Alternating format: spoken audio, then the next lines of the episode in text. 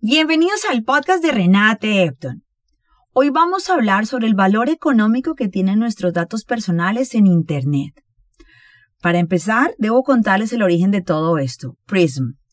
PRISM es un programa que los Estados Unidos creó para que a través de la NSA, National Security Agency, se obtuviera información guardada en las bases de datos de compañías de tecnología como Microsoft, Google, Facebook y Amazon. ¿Qué, qué tipo de información era esta? la suya, la mía, la de todos. El origen de PRISM se da durante la administración del presidente George W. Bush tras los ataques del 11 de septiembre.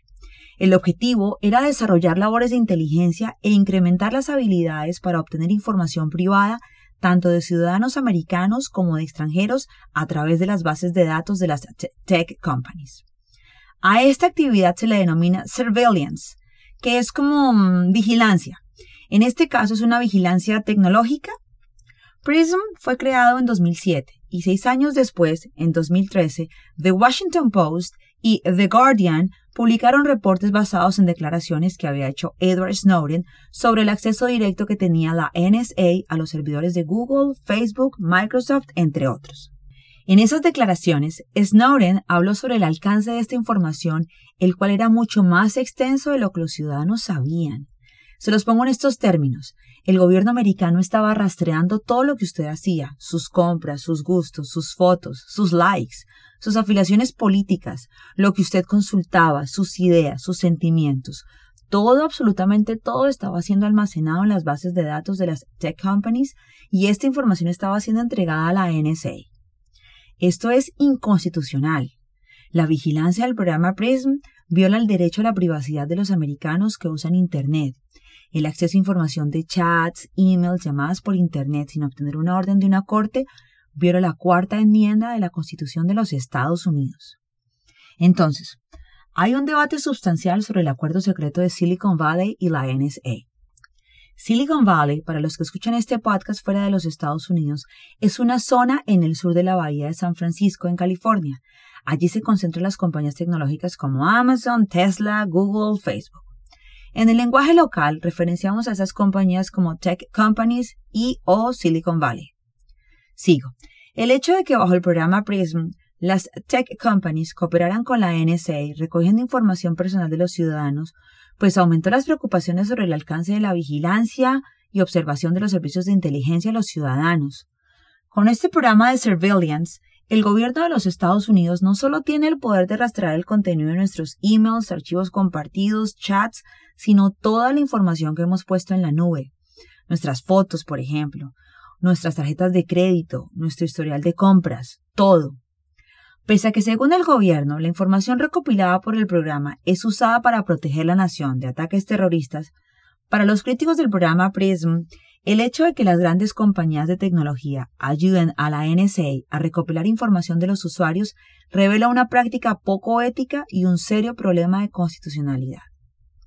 Es más, a pesar de que la información clasificada que se filtró a los medios expuso las labores de inteligencia del gobierno americano, también expuso un sinnúmero de programas que se dedican a esto, a recopilar información privada de las personas, lo que nos permitió ver un problema aún mayor, las compañías de tecnología están rastreando nuestra información, están dándole un mal uso a esa información y es muy poco lo que podemos hacer. Esto que pasó y que continúa pasando es uno de los más sobresalientes retos que el Poder Legislativo afronta hoy en este país. ¿Cómo regular y salvaguardar la información privada de las personas en Internet? Desafortunadamente el debate en curso es insuficiente. Los americanos no tienen garantías de privacidad ni en las aplicaciones ni en los servicios de Internet. Comprar en línea no es seguro. Nuestra información ha quedado en la base de datos de las compañías y no hay manera de saber para dónde va esa información, quiénes acceden a ella, con qué propósito. Tiene nuestra dirección de residencia, tiene nuestro nombre, nuestra tarjeta de crédito. El tema es bien delicado. ¿Les suena familiar los spams en nuestras tarjetas de crédito? ¿Les suena familiar las llamadas telefónicas que recibimos a diario ofreciendo servicios financieros, sistemas solares, llamadas de supuestos representantes de Amazon diciendo que se ha hecho una compra a nuestro cargo, ¿De dónde tienen nuestros teléfonos, nuestros nombres? Ahora, ¿cuál es la raíz del problema? Pues al no haber una regulación clara y definida y ante la ausencia de una agencia federal que regule las tech companies en esta materia, los usuarios estamos en completa desventaja. Cuesta trabajo entender cómo siendo la primera economía del mundo, hoy los Estados Unidos no tenga una regulación apropiada que proteja la información del usuario en Internet y tampoco cuente con una institución independiente que haga cumplir tal protección. Aquí en California, por ejemplo, se estableció en 2018 el California Consumer Privacy Act, el cual le da a los usuarios mayor control de la información personal guardada en las bases de datos. Miren lo interesante de este tema.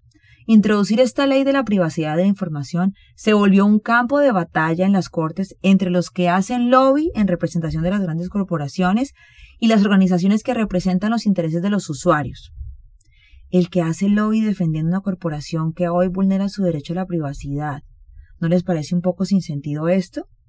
En mi opinión, y aunque la regulación es todavía insuficiente en aspectos importantes como la forma en que las compañías recopilan, comparten y usan nuestros datos, esta ley es al menos un inicio para proteger nuestra privacidad.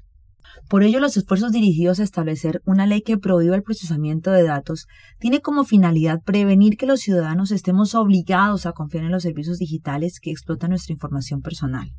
Recordemos además que estos servicios digitales tienen muy poco interés de salvaguardar tal información. Sin embargo, las respuestas a este tema son vagas, por lo que la regulación de la privacidad de los datos llamó mi atención y me llevó a realizar una práctica laboral en una non-profit organization creada por estudiantes de la Escuela de Negocios de la Universidad de Harvard que desarrolla herramientas para fortalecer a la comunidad cibernauta en temas como correos no deseados, lo que llamamos spam, abuso de la información privada y noticias falsas, entre otros.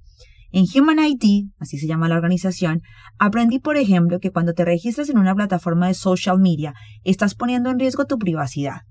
Además, cuando te registras en Facebook o Google o alguna otra plataforma, los usuarios le están dando a estos gigantes de Internet permiso para acceder y rastrear su online footprint. El online footprint es como la huella en Internet, convirtiéndonos en un producto para las compañías de tecnología. Así es, hoy nuestra privacidad es un producto, un producto que está siendo vendido sin nuestro consentimiento ni aprobación. Google le está entregando a Amazon nuestra rutina de compra para que Amazon conozca nuestros gustos y de esa manera enviar publicidad de productos que puedan ser de nuestro interés. Y ojo, el problema no es que me quieran vender cosas, vivimos en un sistema capitalista. El problema es que están vendiendo mi privacidad, lo que soy, lo que consumo. Hicieron de mi identidad su producto estrella, me están vendiendo, están vendiendo mi información, se están enriqueciendo con mis intereses, con mis gustos, con mi estilo de vida. Si ven cómo de un asunto pasamos a otro facilito, empecé este podcast hablando de la vigilancia de la que somos objeto por parte del gobierno de los Estados Unidos. Y ya vamos en que mi privacidad hace parte de un portafolio de negocios de una Big Tech, que no me está entregando dividendos por vender mi información. Yo sé que para muchos de ustedes esto no es nuevo, pues hoy sabemos que cuando le damos like en Facebook a una publicación, un blog, un artículo, el buscador le envía un archivo a Facebook sobre esa acción. De allí, Facebook sabe que el usuario visitó el blog y a través de este mecanismo, las plataformas de redes sociales rastrean los sitios web que el usuario visitó para obtener una idea de cuáles son sus intereses. Al hacer esto, las grandes compañías de tecnología obtienen un mejor entendimiento de las preferencias en Internet de los usuarios, con el objetivo de ofrecer más anuncios. Es por esto que las compañías de publicidad están trabajando en millones de campañas en Facebook, en donde ofrecen llegar a un grupo específico de consumidores. Miren este dato. La revista Forbes ha reportado que los ingresos de Facebook por publicidad en 2019 fueron de 69.7 billones de dólares. La pregunta en cuestión es, ¿cuál es la responsabilidad social de estas compañías que han vendido nuestra información y qué están haciendo los gobiernos para protegernos? Con todo esto, es muy poco lo que podemos hacer para reducir el riesgo de tener nuestra información almacenada en los servidores de las grandes compañías de tecnología. Es muy poco y es muy tarde. Primero porque estas compañías vienen haciendo esto en una escala masiva y los esfuerzos para proteger nuestra información requieren la misma escala en velocidad y volumen. Al punto de que si queremos tener privacidad tendríamos que dejar de usar Google. Nuestra cuenta de correo tendría que dejar de ser usada las redes sociales y el sinnúmero de aplicaciones que tenemos en nuestros teléfonos inteligentes. Entonces, Mi investigación sobre este tema sugiere que como primera medida la sociedad debe darle un valor a la privacidad mucho más de lo que la valoramos hoy. A menudo los consumidores no están al tanto de los muchos usos que se les da a sus datos. Segundo, una vez entendamos la importancia de lo que está en juego, debemos demandar de los legisladores una regulación que permita un buen balance entre la privacidad de los usuarios y la información que las grandes compañías necesitan para su operación.